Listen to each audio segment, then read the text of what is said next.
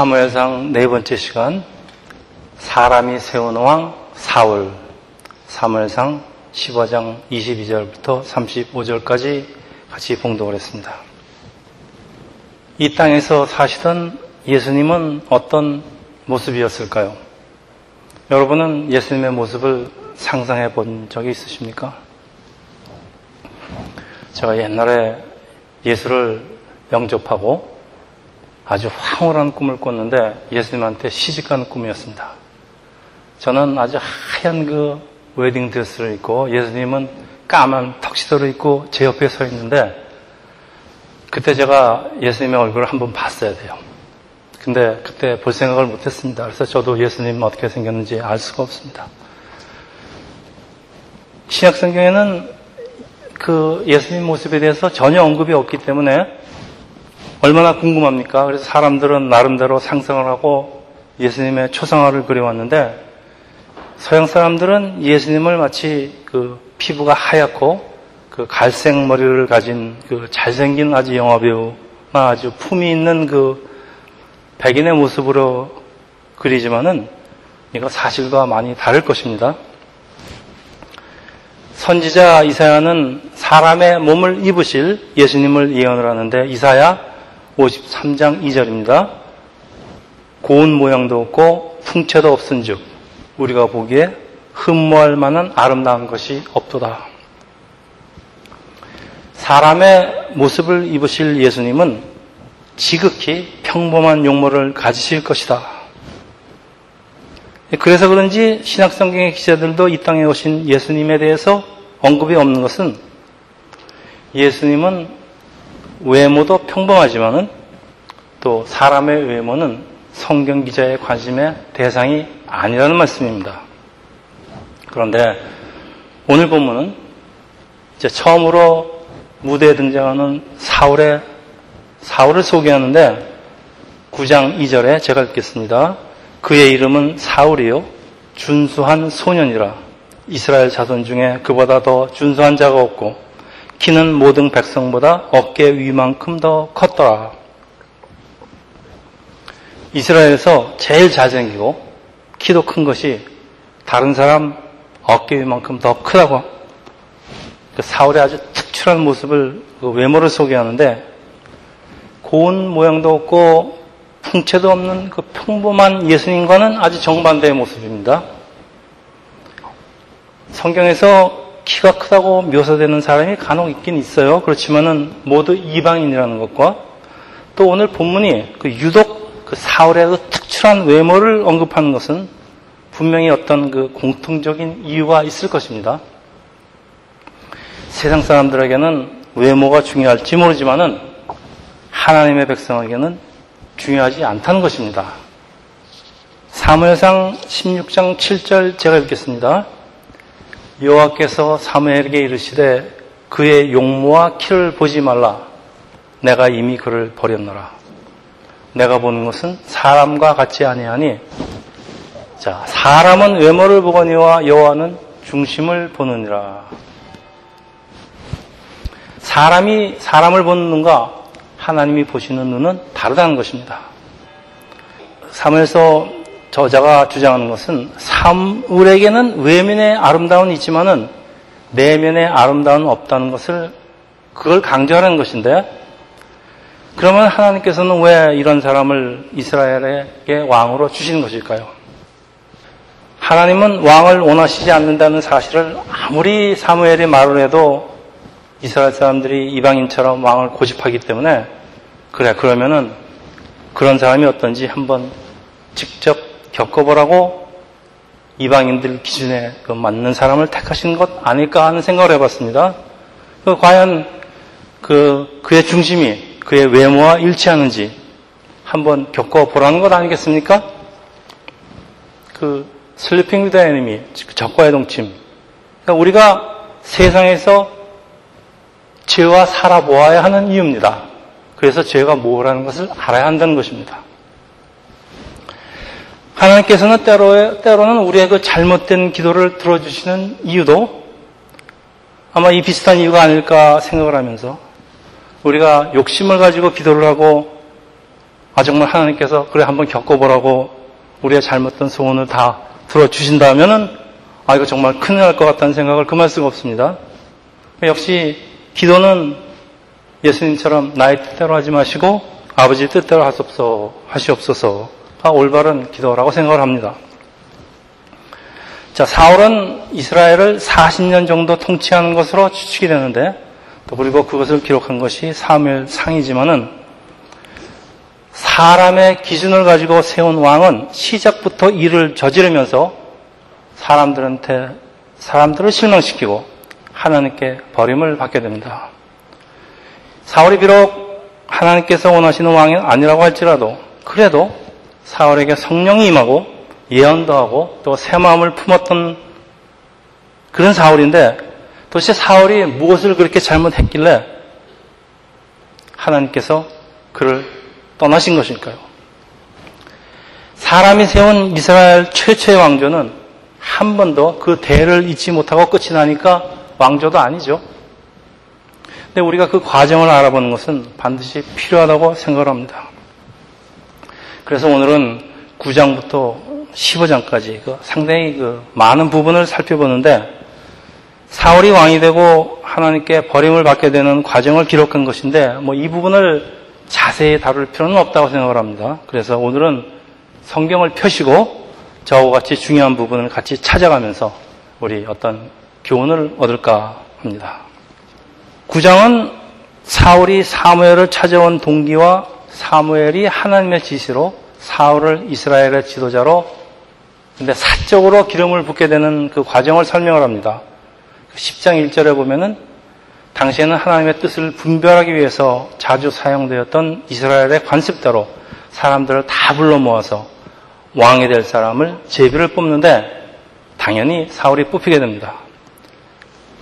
십 장 이십사 절 제가 읽겠습니다. 사무엘이 모든 백성에게 이르되 너희는 여호와께서 택하시는 자를 보느냐 모든 백성 중에 짝할 이가 없느니라 하니 모든 백성이 왕의 만세를 외쳐 부르니라.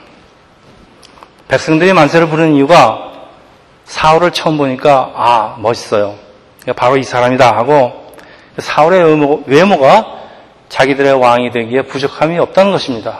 이렇게 해서 사울은 이스라엘의 아주 전폭적인 지지를 받으면서 초대 왕으로 정해지는데 이 사람의 외모는 사람의 판단력을 흐리게 하는 것 같아요. 이 보기에 그럴듯해서 왕으로 세웠지만은 이 사울은 아주 질투심이 많고 아주 비열한 사람입니다.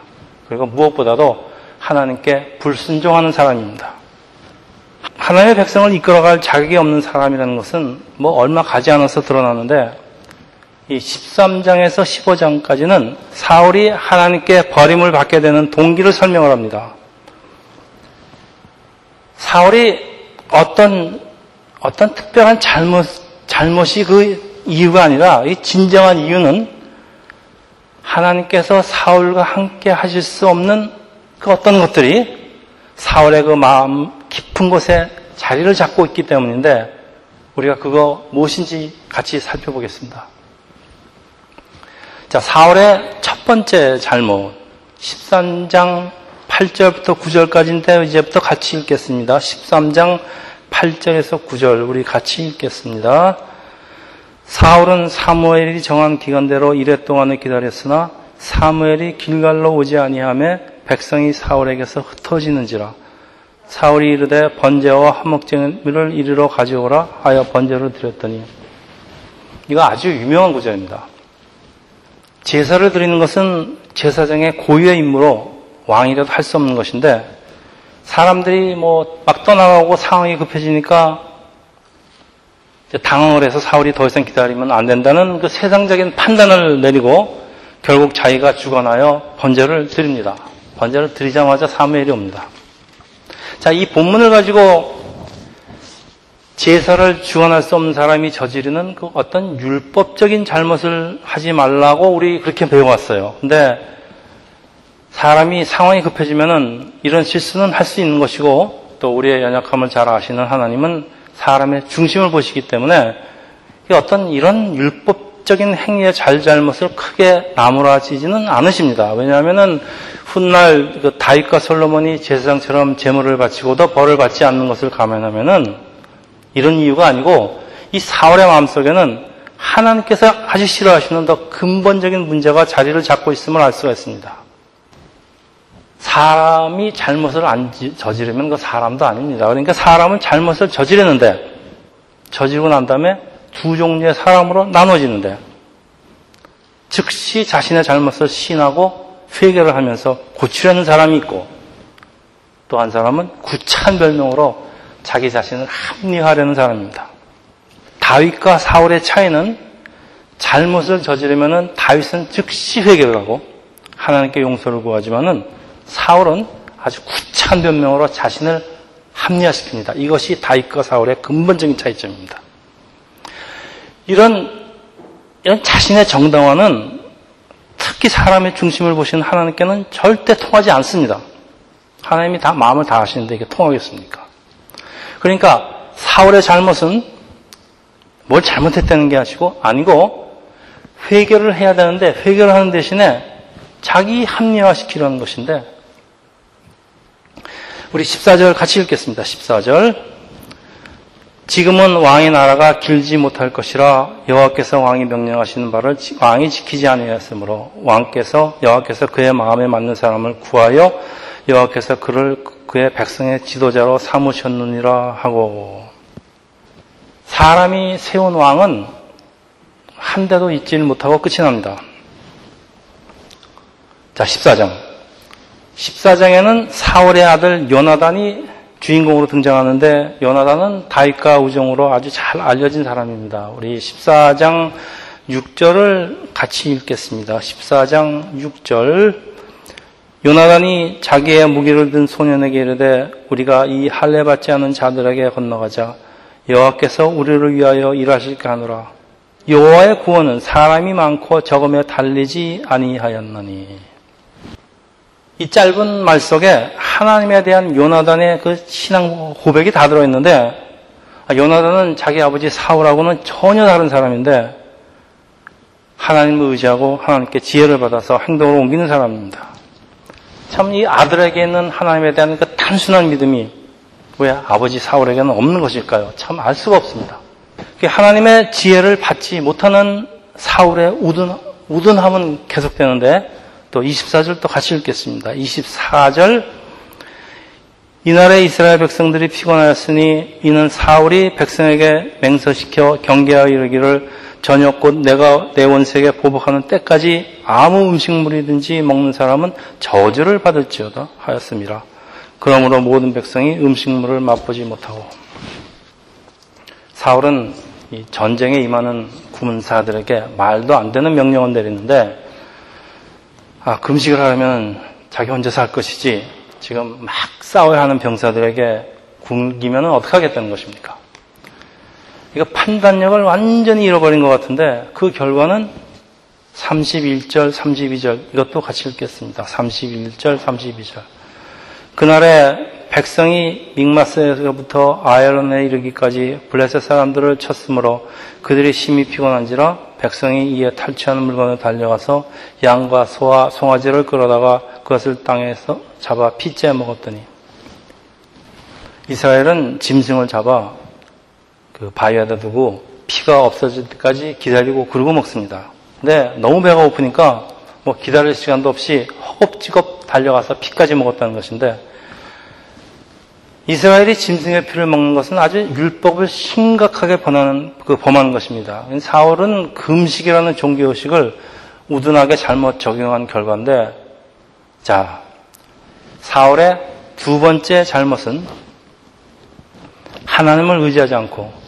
자신의 생각대로 세상적인 방법으로 문제를 해결하는 그 어떤 율법으로 물건, 문제를 해결하려는 교만이고, 근데 이 교만은 하나님께서 제일 싫어하는 것입니다. 우리 십삼 장에서는 사울은 자신의 왕조가 지속될 수 있는 기회를 잃어버렸고, 십사 장에서는 블레셋을 제거할 수 있는 절호의 찬스와 백성들의 존경과 지지를 잃는데, 이제 십오 장에서는 그나마 왕의 자리까지를 잃게 되는 사건이 벌어집니다. 사무엘상 나머지 부분은 그 사울의 몰락을 보여주는데, 사울의 몰락의 이유는 딱 한 가지입니다. 이유는 하나님과의 관계에 실패했기 때문입니다.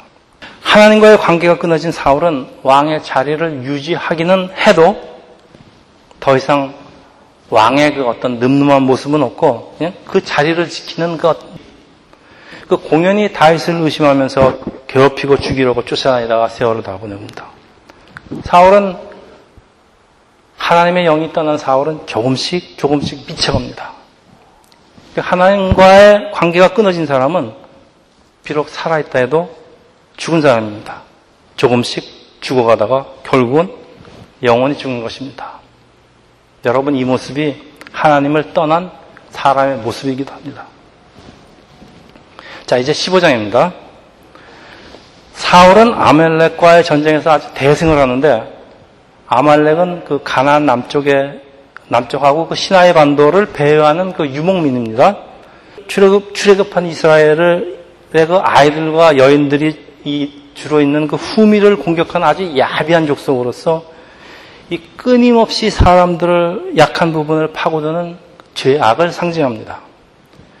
사울의 불순종은 계속되는데 아말렉을 진멸하라는 하나님의 명령을 어기는 것 정도가 아니고, 이번에는 아주 자기가 승리한 것을 기념하는 기념비도 세우는 것이, 이 교만도 그 도를 더해갑니다.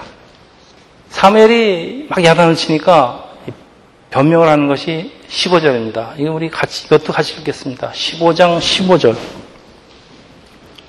사울이 이르되, 그것은 무리가 아말렉 사람에서 끌어온 것인데 백성이 당신의 하나님 여호와께서 제사하여 양들과 소들 중에서 가장 좋은 것을 남기며 그 외의 것들은 우리가 진멸하였느니라 하는지라.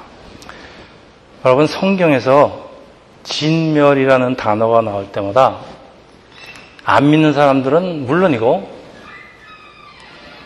믿는 사람들도 상당히 혼란스러워합니다. 왜? 자비하신 하나님의 이미지하고는 너무나 다르기 때문입니다. 뭐 동물, 애, 사람 다 죽여버려 그러니까 이 진멸하다, 이 진멸하다라고 번역된 히브리 동사 하람은 하람은 적들은 물론이고 그 소유까지, 가족 뭐 모두 죽이고 불태워버리라는 것으로, 이 자비하신 하나님께서 어찌 이런 잔인한 명령을 하실까 하지만은 죄와의 전쟁에서만 사용되는 단어입니다. 히브리어는 참 하나님의 언어라 그런지 이 구별이 되어 있습니다. 하나님만이 쓰실 수 있는 단어, 죄, 죄하고 전쟁에서만 쓸 수 있는 단어. 그래서 이런 것들을 잘 알고 성경을, 성경을 해석을 해야 됩니다. 이 죄는 전염성이 강하기 때문에 이거 진멸하지 않으면 언젠가는 다시 살아나서 사람의 약한 부분을 파고들기 때문에, 우리가 죄와 싸우는 것은 거룩한 전쟁으로서 죄는 반드시 진멸해야 됩니다. 여러분, 수년 전에 한국에서 광우병 발생한 거 아시죠? 어떤 사람이 너무 아깝다고 소 몇 마리 남겨두었다가 아주 급속도로 번지는 바람에 한국 소의 삼분의 이가 죽었다나요? 아주 큰 불행을 초래하는 사건, 우리는 잘 알고 있습니다. 우리가 항생제 처방을 받을 적에 의사가 나도 나은 것 같아도 이 주를 다 먹으라 그럽니다. 그 약이 떨어질 때까지 이 주를 주는데, 그 이유가 일 주 먹고 나은 것 같아도요, 그 뿌리가 살아있다가 언젠가는 다시 살아난다고 아주 진멸을 하는 겁니다. 근데 사울은 하나님의 말씀을 순종한 것보다 자기 생각으로 판단을 합니다. 다 난 것 같아요. 뭐 항생제 뭐 일주일 먹었더니 다 난 것 같아요. 더 이상 안 먹어도 될 것 같아요. 그러니까 이 경우는 뭐 악한 걸 왜 다 죽여요? 그러니까 좋은 것은 하나님께 드려야지 남겨뒀다가 버리는 건 낭비하는 것입니다. 뭐 그럴듯하죠. 근데 이에 대한 사무엘의 대답은 우리가 아주 잘 아는 그 유명한 말씀입니다. 이십이 절 같이 읽겠습니다. 이십이 절. 사무엘이 이르되, 여호와께서 번제와 다른 제사를 그의 목소리를 청정하는 것을 좋아하신 것 같이 좋아하시겠나이까. 순종이 제사보다 낫고 듣는 것이 수장의 기름보다 나으니. 말은 듣지 않으면서 그냥 제사로 때우겠다는 거, 이런 거 하지 말라는 겁니다. 지난 시간에 우리 호세아 선지자를 통해 주신 말씀, 제사보다 하나님을 아는 것을 더 원한다고 하시는데 오늘은 제사보다 순종이 더 낫다고 하십니다. 같은 말입니다. 사실 우리가 하나님을 알게 되면은요, 하나님이 누구신지를, 하나님이 어떤 분이신지를 알게 되면은 순종 안 할래 안 할 수가 없습니다. 그래서 하나님을 알려는 것입니다. 성경이 우리에게 계속해서 주시는 말씀은, 제가 일부러 뽑은 것도 아니지만은 계속해서 주시는 말씀은 형식보다 내용이 중요하다는 것입니다. 두 말씀 모두 제사라는 형식보다 제사를 드리는 사람의 마음이 더 중요하다는 말씀. 사울에게 더, 사울에게 더 나쁜 것이 있는데 자, 자신의 욕심을 채우겠다고 한 잘못을 다른 사람이 양과 소를 끌어왔다고 책임 전가하는데, 이거 이스라엘 왕인 그 리더인 왕이 할 행동은 결코 아닙니다. 그래서 그 이십삼 절은 제가 읽겠습니다. 이는 고역하는 것은 점치는 죄와 같고 완고한 것은 사신 우상에게 절하는 죄와 같음이라. 왕이 여호와의 말씀을 버렸으므로 여호와께서 왕을 버려 왕이 되지 못하게 하셨나이다. 우리 삶 속에서 하나님의 말씀을 자신의 필요에 맞추어서 해석을 하고 변질시키고 부분적으로만 따르는 것은 하나님께서 뭐라고 그러십니까? 이거 우상숭배랍니다. 그리고 사울의 더 큰 잘못은 모두의 당신의 하나님, 하나님이 어디 당신의 하나님입니까? 하나님은 우리 모두의 하나님이고 나의 하나님인데 당신의 하나님, 아주 듣기가 거북합니다. 이거 불신정의, 불신앙의 교만, 아주 모든 그 추한 것들로 사울의 마음이 가득 채워져 있다는 말인데, 이거 무슨 말씀입니까? 사울이 준수하고 딴 사람보다 키도 크고 겉보기에 아주 그럴듯하지만은 그건 다 위장이고 그 가면이란, 가면 쓴 거란 말입니다. 이제 정말 이제 중요한 것이 있는데, 어쩌다가 그렇게 멋있는 외모를 가진 사울이 이런 그 추악한 가면을 쓰게 되었을까요? 이게 문제입니다. 어쩌다가 그 멋있는 사람이 내면까지 아름다우면 얼마나 좋겠습니까? 자, 이십사 절에 보면 힌트가 있는데 이거 같이 읽겠습니다. 십오 장 이십사 절, 이십사 절. 사울이 사무엘에게 이르되 내가 범죄하였나이다. 내가 여호와의 명령과 당신의 말씀을 어긴 것을 내가 백성을 두려워하여 그들의 말을 청정하였습니다. 지가 뭘 잘못했는지 알아요. 내가 백성을 두려워서 그들의 말을 들었다. 우리 잠언서 구 장 십 절에 보면은 여호와를 경외하는 것이 지혜의 근본이요. 사람들이 자기를 왕으로 세웠으니까 그 사람들을 두려워하는 것 어쩌면 당연할지도 모르겠습니다. 그렇지만은 하나님을 경외하는 것이, 하나님을 두려워하는 것이 모든 것의 근본이라는 말씀입니다.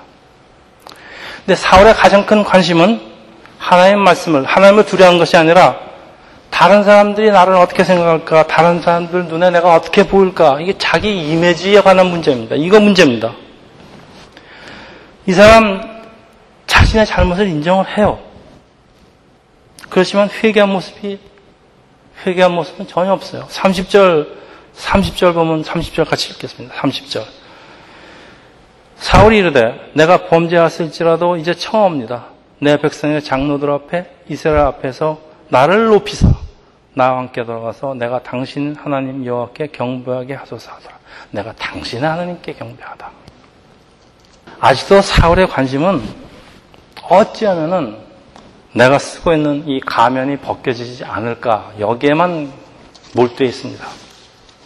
자, 이것이 사울을 아주 추하게 만들고 있습니다. 사람들에게, 세상에 고정되어 있던 눈을 하나님께로 돌리는 것입니다. 그리고 이것을 바로 우리는 회개라고 합니다.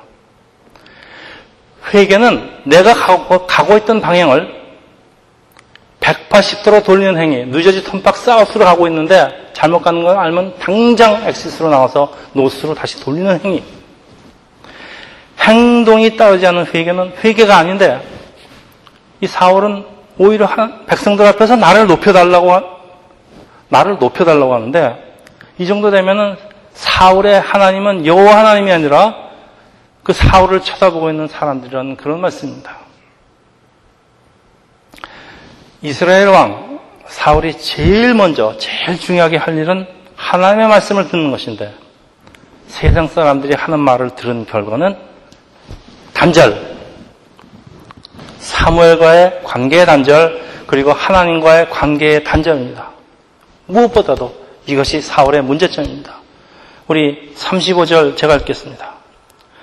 사무엘이 죽는 날까지 사울을 다시 가서 보지 아니하였으므로 이는 그가 사울을 위하여 슬퍼함이었고 여호와께서는 사울을 이스라엘 왕으로 삼으신 것을 후회하셨더라. 하나님이 후회하셨답니다. 사람들은 아, 하나님도 잘못하시고 후회하시는구나 하면서 아, 그렇다면은 나도 하나님을 어떻게 어떻게 움직여서 내 뜻대로 해볼 수 있지 않을까 라고 착각을 하는데, 후회하다라고 번역된 히브리 동사 나함은 창세기 육 장 칠 절에 사용된, 창세기 육 장 칠 절이 뭐냐면 땅 위에 사람을 지으셨음을 한탄하사, 그러니까 한탄하다와 똑같은 동사입니다. 이 나함은 여러 가지 뜻이 있는데 컴포트, 위로하다, 리펜트, 회개하다, 그리브, 외통하다이지만은 이건 사람한테 하는 말이고, 이 나함이라는 동사가 하나님을 주어로 사용할 때는 change mind입니다. 하나님 마음을 바꾸시다라고 흔히 번역을 하지만은 오해하지 마십시오. 하나님도 사람처럼 마음을 바꾼다는 뜻은 아닙니다. 하나님한테만 쓰이는 동사입니다. 자, 그래서 전지전능하신 하나님께서 처음과 끝을 다 보고 하지 않는 하나님께서, 다 보시고 아시는 하나님께서 어찌 후회하시거나 회개를 하시거나 마음을 바꾸시고 계획을 변경하시겠습니까? 그런 의미가 아닙니다. 이거 신학적으로 아주 깊은 뜻이 있습니다. 이것은 하나님이 후회하시다는 것은, 애통하다 하시는 것은 하나님의 뜻이 이루어지지 않은 것에 대한 하나님의 애통을 표현하는 말입니다. 그 나함의 또 다른 아주 중요한 뜻이 있는데 위로하다라는 뜻과 밀접한 관계가 있습니다. 애통해보지 않은 사람은 애통해하는 사람들을 위로할 수가 없습니다. 그래서 애통과 위로는 아주 서로 긴밀하게 연결되어 있습니다. 여러분 산상수훈 아시죠? 애통하는 자는 복이 있나니 그들이 위로를 받을 것이요, 애통한 자는 위로를 받을 것이요. 애통, 위로, 이거 그리스어로도 히라보로도 이 어원이 같습니다. 거진 같은 뜻입니다. 애통, 위로. 하나님께서 애통하고 한탄하고 후회하신다는 것은 잘못된 것을 바로잡아서 사람들을 위로하신다, 그런 뜻입니다. 그러니까 사울의 잘못을 하나님께서 나함하시기에, 애통하시기에 다윗이라는 새로운 왕을 주셔서 이스라엘을 바로잡고 이스라엘 백성들을 위로하시고, 또 땅 위에 사람을 지으셨음을 한탄하시고 나함하시기에, 그래서 하나님이 뭘 하셨습니까? 다 죽이셨습니까? 예수를 이 땅에 보내시고 우리를 구원하는 역사를 시작하시는 것입니다. 마음을 바꾸고 계획을 바꾸신 하나님께 버림받은 것이 아니고 스스로 몰락하여서 하나님께 다윗이라는 왕을 세우는 길을 열어주는 것입니다. 이것이 하나님의 섭리 안에 있는 하나님의 역사입니다. 여러분 이제 말씀을 마치는데, 이 사울은 참 우리 크리스천의 모습을 대표한다고 합니다. 그러니까 우리가 사울 같은 존재라 이런 얘기입니다. 사울 마음속에 자리 잡고 있는 그 모든 추한 것들, 사실 우리의 모습이기도 합니다. 자, 우리들 겉보기에 그렇던 그 사울은 사람들의 눈을 끌기나 충분했습니다. 멋있어요. 그렇지만은 그는 이 자신의 그 멋있는, 자신이 가진 것, 꼭 용모와 기쁨만이 아니고 자신이 가진 어떤 능력, 지능, 뭐 학벌, 뭐 여러 가지가 될 수 있겠습니까? 그것만 의지하고 그것만 자랑하니까 교만해져서 그 자신의 내면을 가꾸지 않는 사람입니다. 그러니까 사람의 중심을 보시는, 내면을 보시는 하나님께서 이 사람과 함께 하실래 하실 수가 없어서 하나님께서 떠날 수밖에 없으십니다. 우리도 하나님보다는 세상을 더 두려워합니다. 그리고 세상에다 시간을 더 많이 뺏기고 있습니다. 사람은, 사람이란 피조물은 하나님을 지편해 보면은 하나님을 찬양하기 위해서 지으신 피조물입니다. 사람들은 하나님을 찬양해야 되는데 오히려 다른 사람한테 찬양 받으려고 그럽니다. 또 자기가 뭘 좀 했다고 하나님한테 찬양 받으려고 그럽니다. 관계가 끊어질 수밖에 없습니다. 하나님과 관계가 끊어진 사람은 살아있다고 사는 것이 아닙니다. 겉보기 그럴듯하죠. 그러나 내용이 없는 종교의식, 내용이 없는 신앙생활, 지금도 세상 사람들은 남한테 그럴듯하게 보이기 위해서 많은 돈과 시간을 들이죠. 이건 하나님을 모르는 세상 사람들이 뭐 보여줄 때가 어디 있습니까? 하나님만, 하나님을 모르는데. 지금 세상 사람들한테 보여주려고 하는 것입니다. 그걸 어쩌겠습니까? 그러나 하나님의 백성은 세상 사람들과 같을 수가 없어요. 우리 하나님 백성에게는 형식보다 중요한 것이, 외면의 아름다움보다 중요한 것이 이게 내면의 아름다움입니다.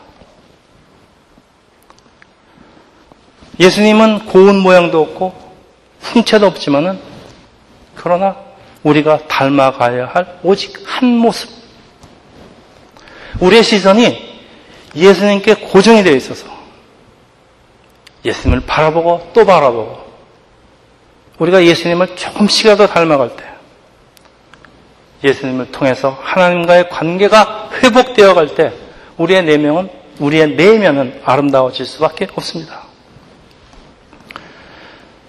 사람이 사십 세가 되면 자신의 얼굴에 책임을 져야 한다는 그 링컨 대통령의 유명한 말은, 이런 내면의 아름다움은 시간이 흐르면서 뭐 어떻게 하지 않아도 저절로 그 외면의 아름다움으로 나타나게 된다는 그런 말씀입니다. 우리는 우리의 아름다움을 세상에게 보이려고 하지 않아도 아름다운 내면은 자동적으로 나타나게 되어 있다, 그런 말씀입니다. 그런 그런 아름다움이 하나님 보시기에 아름답고 세상에 보기에 아름다웁니다. 자, 사람의 눈에 그럴듯하게 보여서 세운 왕 사울은 그의 삶은 실패로 끝이 나는데, 다시 한번 강조합니다. 이 실패의 원인은 관계의 실패입니다. 누구와의 관계? 하나님과의 관계. 하나님과 사람과의 관계가 끊어지면, 수직의 관계가 끊어지면 수평의 관계도 자동적으로 무너집니다. 수평의 관계를 아무리 잘 세워도 하나님과 관계는 잘 할 수가 없습니다. 그래서 너희 하나님을 먼저 사랑하고 그리고 너희 이웃을 사랑하라고 하는 것입니다.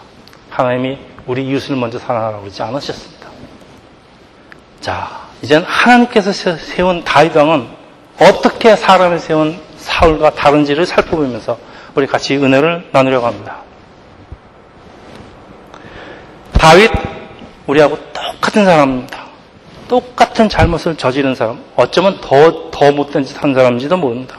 근데 다윗에게 본받을 것이 단 한 가지가 있는데, 그것은 바로 하나님과의 관계입니다. 다윗은 어떤 상황 속에도 하나님과의 끈을 놓지 않는 사람입니다. 다윗의 시편을 보십시오. 하나님 아버지, 하나님의 영을 거두어가지 마십시오. 다윗의 최대의 관심은 어떻게 하면 하나님과의 관계를 유지하느냐, 이것이었습니다. 그래서 하나님께서 다윗을 마음에 합한 자라고 하시는 것입니다. 다윗은 예수 그리스도를 예표합니다.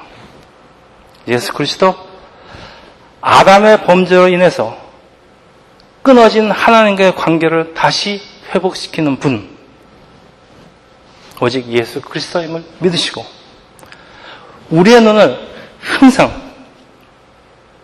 예수님께 다 고정시키시기를 예수 이름으로 축원합니다. 기도합니다.